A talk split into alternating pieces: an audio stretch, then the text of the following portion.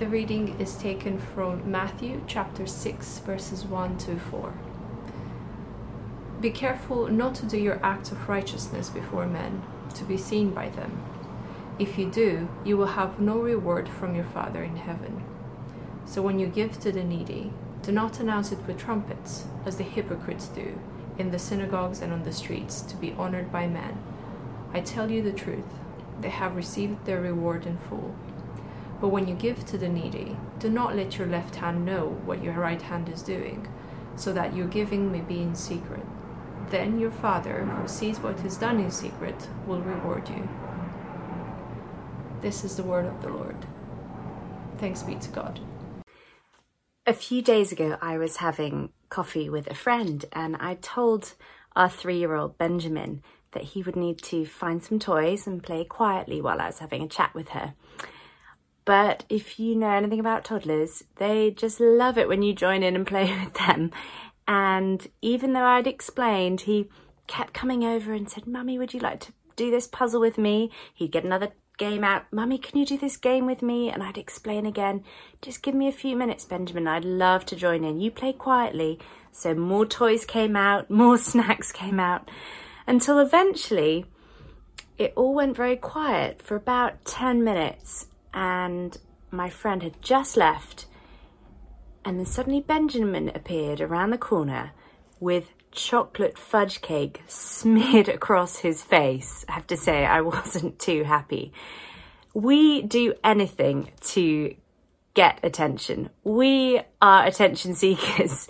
We will do anything to be noticed. And he had this cheeky little giggle on his face. It was very difficult to stay cross with him for long. And Bertrand Russell, the philosopher, put it like this He said, Look at me is one of the fundamental desires of the human heart. And Jesus' teaching here is that God has made each of us approval seekers. Um, do get your Bible open, and we're looking at Matthew 6 together. He's wired us, God has wired us to want attention and recognition. And I wonder if you noticed in the three chapters that the Sermon on the Mount um, takes in Matthew's Gospel, the word reward appears 10 times. Reward appears 10 times. And in these four little verses in chapter 6 that we're looking at this morning, it appears three times in just four verses. So, reward is important to Jesus. Now, a research experiment was carried out recently um, which highlights just how powerful and important a simple gesture of acknowledgement can be. And this is how it worked. There were participants that were put into three different groups, and each of them, each of the participants were asked to complete a single, very repetitive task. Each individual was given a sheet of paper uh, with sequences of letters, and their job was to find 10 examples where two consecutive letters, GG for instance, appeared in the text. And each sheet completed by the participant needed to be handed in to the experimenter who would uh, pay them in kind.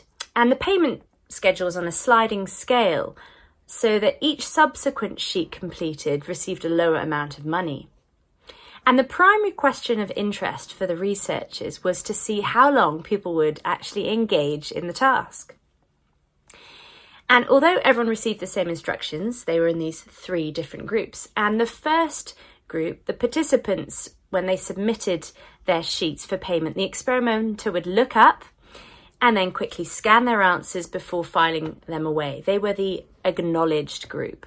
The second group, uh, the experimenters would just take the paper and immediately file it without reviewing the work. They were the ignored group. And in the last condition, the experimenter would just take the completed form and then put it through a shredder. They were the shredder group. Now, I wonder if you can guess what the results were. Well, they were actually really striking. Uh, when comparing the three conditions, the acknowledged condition persevered significantly longer, completing over one third more sheets of paper in the task than those in the ignored or the shredder group. We are hardwired approval addicts. And before we think Jesus of Nazareth is immune from the trappings of being a human being, remember what happened to him uh, a few chapters earlier in the desert. He understands the need for approval too. He was not exempt from temptation himself. Do you remember Satan tempted him at the start of his ministry in the desert and showed him all the kingdoms of the world and all their splendor? And he said to Jesus, all this I will give you if you will bow down and worship me. Jesus had all the world on offer to him. But in this passage that we're looking at, he seems to call us to an impossible task. Let's look at it together. One translation puts verse 1 like this Take care, don't do your deeds your good deeds publicly to be admired, for then you will lose the reward from your Father in heaven. Now, before we start thinking Jesus' teaching is just another set of rules to live by, let's stop. Remember what we heard last week. As Christ followers, we are called to live radically differently to the world and culture around us. And it's all motivated from a heart of love, changed by Jesus. And Jesus is speaking here to his disciples. He's gone up the mountainside and they've come up with him to listen to him, to learn from him, and learn what it means to live the Jesus shaped life. And Jesus gives us three illustrations here. Remember that illustrations, not laws, at the beginning of chapter 6 of a correctly Godward motivation in acts of kindness. And so these followers Jesus is speaking to, they have already come to him. They've come with all their faults and failings, just like you and me. They are eager to receive his love, a fresh start, his forgiveness, and to learn from him, learn from his teaching. And so the first thing that Jesus says in uh, these four verses in chapter 6 can be summarized like this. And I've got three points. The first one is this giving is a given. Giving is a given. Look at verse 1. Be careful not to do your acts of righteousness before others. And verse 2. So when you give to the needy. Do you notice it's when, not if? Giving is a given. In other words, acts of kindness, acts of justice, generous financial giving, they're all hallmarks of the Christian life. And if you're not doing any of these things, then Jesus would ask of you, Where are you storing up your treasure? Where are you storing up your treasure? Our boys uh, were recently given wallets from uh, their auntie uh, as a present, and they were very excited about them. And when they got them, I told them, wow, guys, you now have two wallets. You have this one here on earth, but you've also got a wallet in heaven. Did you know that? You have a wallet in heaven too. Um, this one on earth is the one you put your pocket money into. Um, but you can also store up treasure in heaven. And, that, and the great thing about your wallet in heaven is that it'll never get lost, it'll never get stolen, it'll never get destroyed and it's got great returns. There is eternal interest on it and it's kept safe for you and it lasts forever. My dad always said to us growing up, money is elastic to God. and it is. That's been my experience and Guy's experience. Money is elastic to God. The more you give away in faith, the more God provides. So giving isn't just a given, it's a joy. I'd love to tell you about George Mueller, who many of you will know about already. But he, if you don't know about him, he was a remarkable man in the 1800s. He lived in Bristol and he was captivated by the life and love of Jesus Christ. And in his lifetime, get this, he cared for over 10,000 orphaned children. He set up a home, an orphanage, and he provided food and shelter and a Christian education. He taught them about the love of Jesus. And from the first private records of George Mueller, um, we find him giving on a large scale. Listen to this. During the first year of his life of trust in 1831, he received £151 in answers to prayer. But he gave away £50 of that sum. And during the second year, he gave £70 out of an income of £195. His income for 1833 was £267, brought in through faith, and his gifts amounted to £110. Now, this generous heart came from his deep trust in Jesus Christ and in the generous heart of God. Generous giving doesn't come easily. It is an act of faith, and like a muscle which needs to be stretched and worked to develop strength, his faith in God led to some really wonderful stories of provision from God. Listen to this one story. The children are dressed and ready for school, but there is no food for them to eat, the house mother of the orphanage informed George Mueller. So George asked her to take the 300 children into the dining room and have them sit at the tables. He thanked God for the food and then he waited. George knew that God would provide food for the children as he always did. They were dressed, they were sitting at the tables, but there was no breakfast for them. Within minutes, a baker knocked at the door. Mr. Mueller, he said, last night I couldn't sleep. Somehow I knew that you would need bread this morning. I got up and I baked three batches for you. I will bring it in. And soon there was another knock at the door. It was the milkman this time. His cart had broken down in front of the orphanage. The milk would spoil by the time that he had his wheel fixed, and so he asked George if he could do with some free milk. George smiled as the milkman brought in 10 large cans of milk, and it was just enough for 300 thirsty children. So, the first thing Jesus says in this passage is that giving is a given, it's a hallmark of the Christian life. But the second thing he says here is beware your heart. Beware your heart.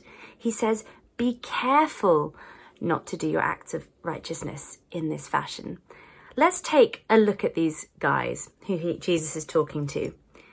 They're giving to the needy, and verse 2, how are they doing it? They're announcing it with trumpets. They're announcing it with trumpets.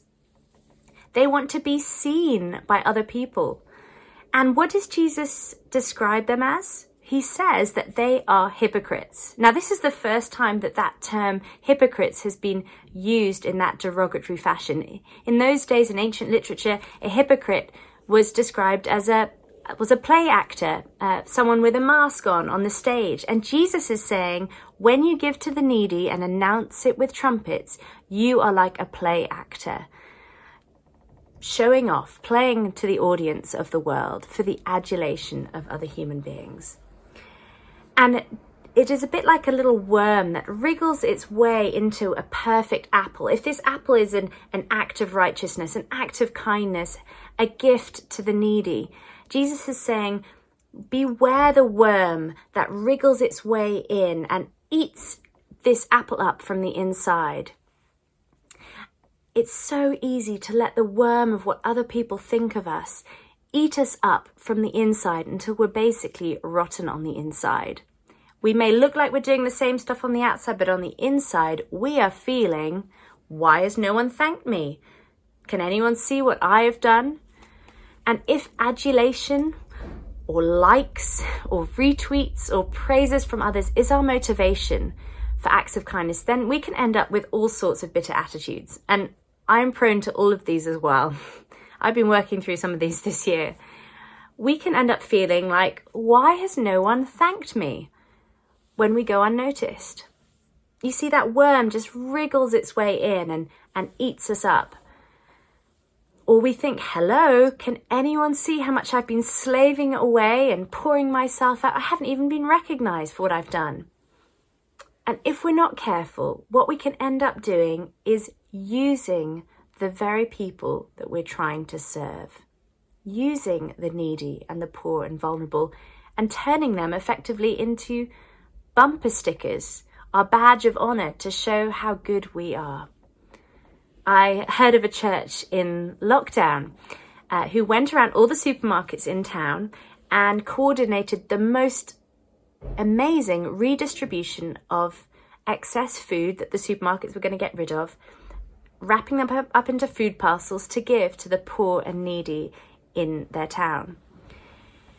And they distributed, they're still doing this, they distributed hundreds and hundreds of these food parcels. And news got around about this, and eventually some big names wanted to join in too and support their work. And David Cameron has been delivering these food parcels week in, week out. When he's got back from holiday, he said, How can I join in? And he's been taking his children along with him, collecting food from the supermarkets and dropping them off at people's houses. Another big name also came along and joined in just for one day.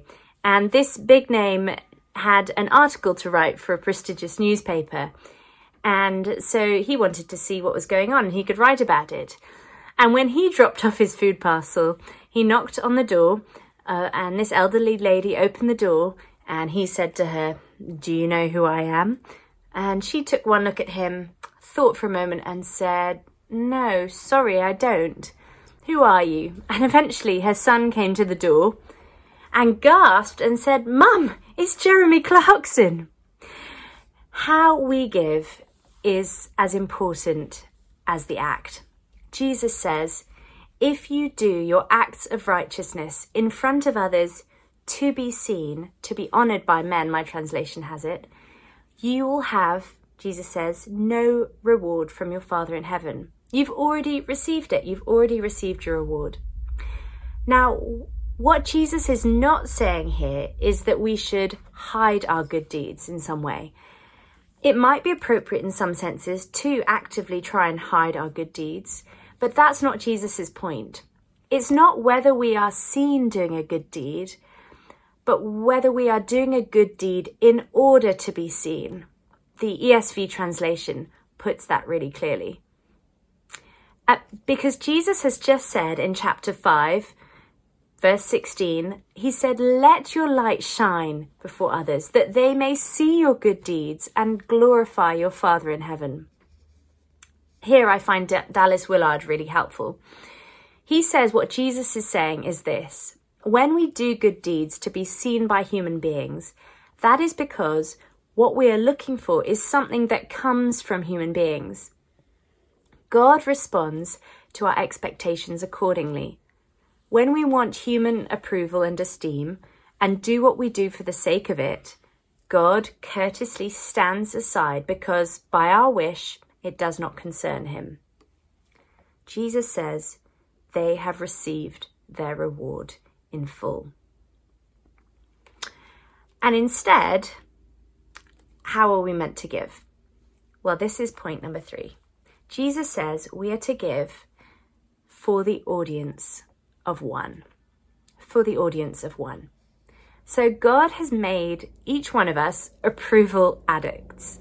But here's the problem we look in all the wrong places.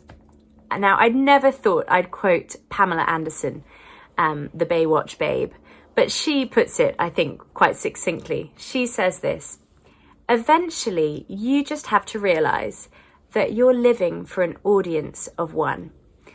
I'm not here for anyone else's approval. Now, Pamela Anderson is right about the first bit. I don't know the one who she's referring to, and it might well be herself. But the problem with that is that some days I like myself, and some days I'm not such a big fan. some days I'm keeping up my fitness regime, I've had a great quiet time, I've got my hair looking good, I've been kind to someone that I find difficult, and I haven't snapped at the, the children.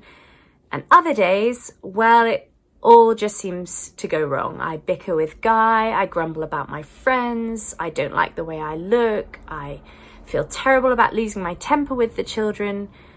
What do I do then?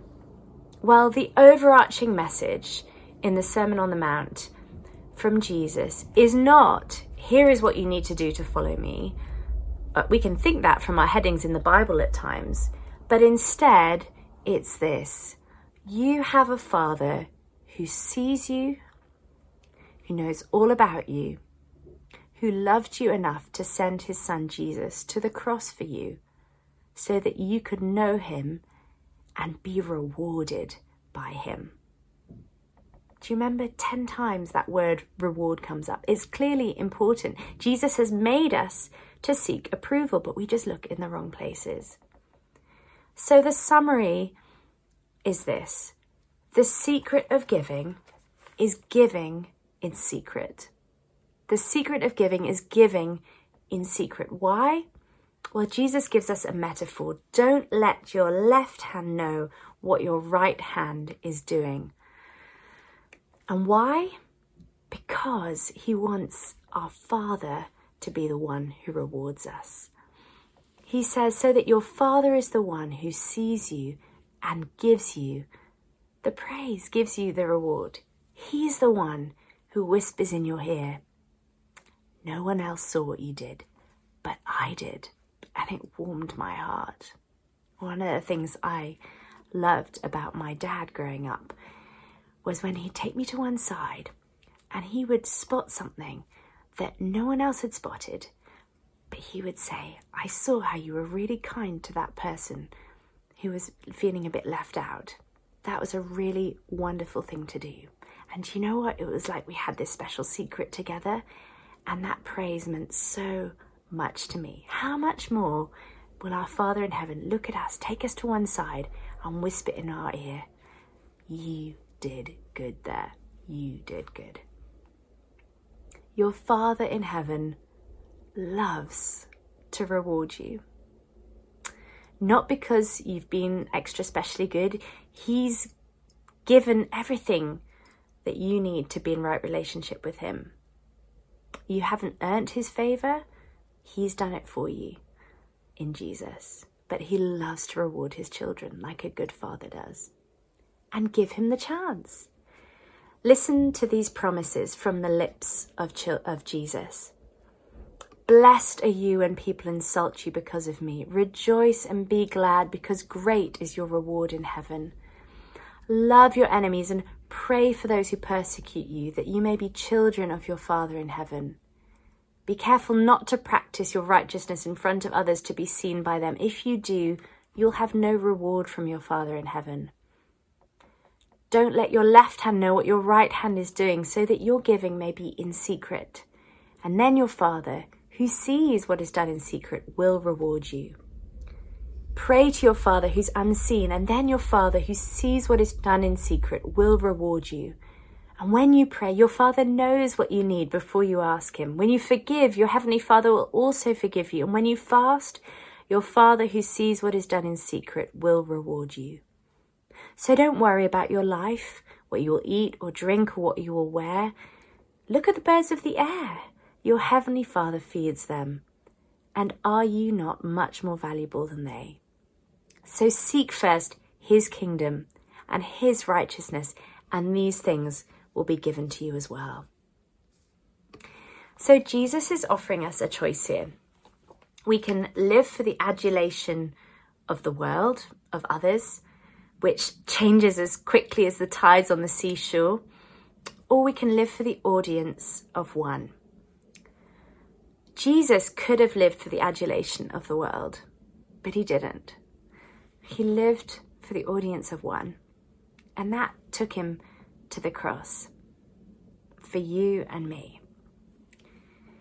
And he calls us to follow him, to live for the audience of one, of his Father God the one who made us, who knows us, who sent his Son to die and rise again for us, so that we don't have to live for the, the adulation of others who's, who change as quickly as fashion. Our son Charlie recently turned seven, hence the birthday cake. Fortunately, we'd already celebrated and tucked into the birthday cake and blown out the candles, so Benjamin hadn't destroyed it before we'd celebrated properly. And many of Charlie's presents came by special delivery in cardboard boxes through the post. And I would quickly take these boxes upstairs before he could see them and hide them in a cupboard in our bedroom so that they would stay a surprise. And he was not allowed to open them until it was his actual birthday. And he was feeling a bit bereft because, as far as he could see, he'd only seen one card addressed to him that had come through the post. And almost every day in the week running up to his birthday, he'd look at me and say, Mummy, am I getting any presents? And I'd look at him. My heart would go out to him. I was desperate to show him the cupboard full. But I'd have to say, Of course you are, Charlie. Don't you trust me? We haven't forgotten you. You see, there was a whole cupboard full of presents that he couldn't see. And Jesus is saying exactly the same in this passage here. Do you want to open your presents now? Well, you can. You can live for the adulation and praise of others. But your cupboard will be empty when you get to Him. So choose the better option. Store up treasure in heaven, which is worth far more than anything this world can ever offer you. Your Father in heaven wants to reward you. Will you let Him? Jesus is saying, Do you trust me?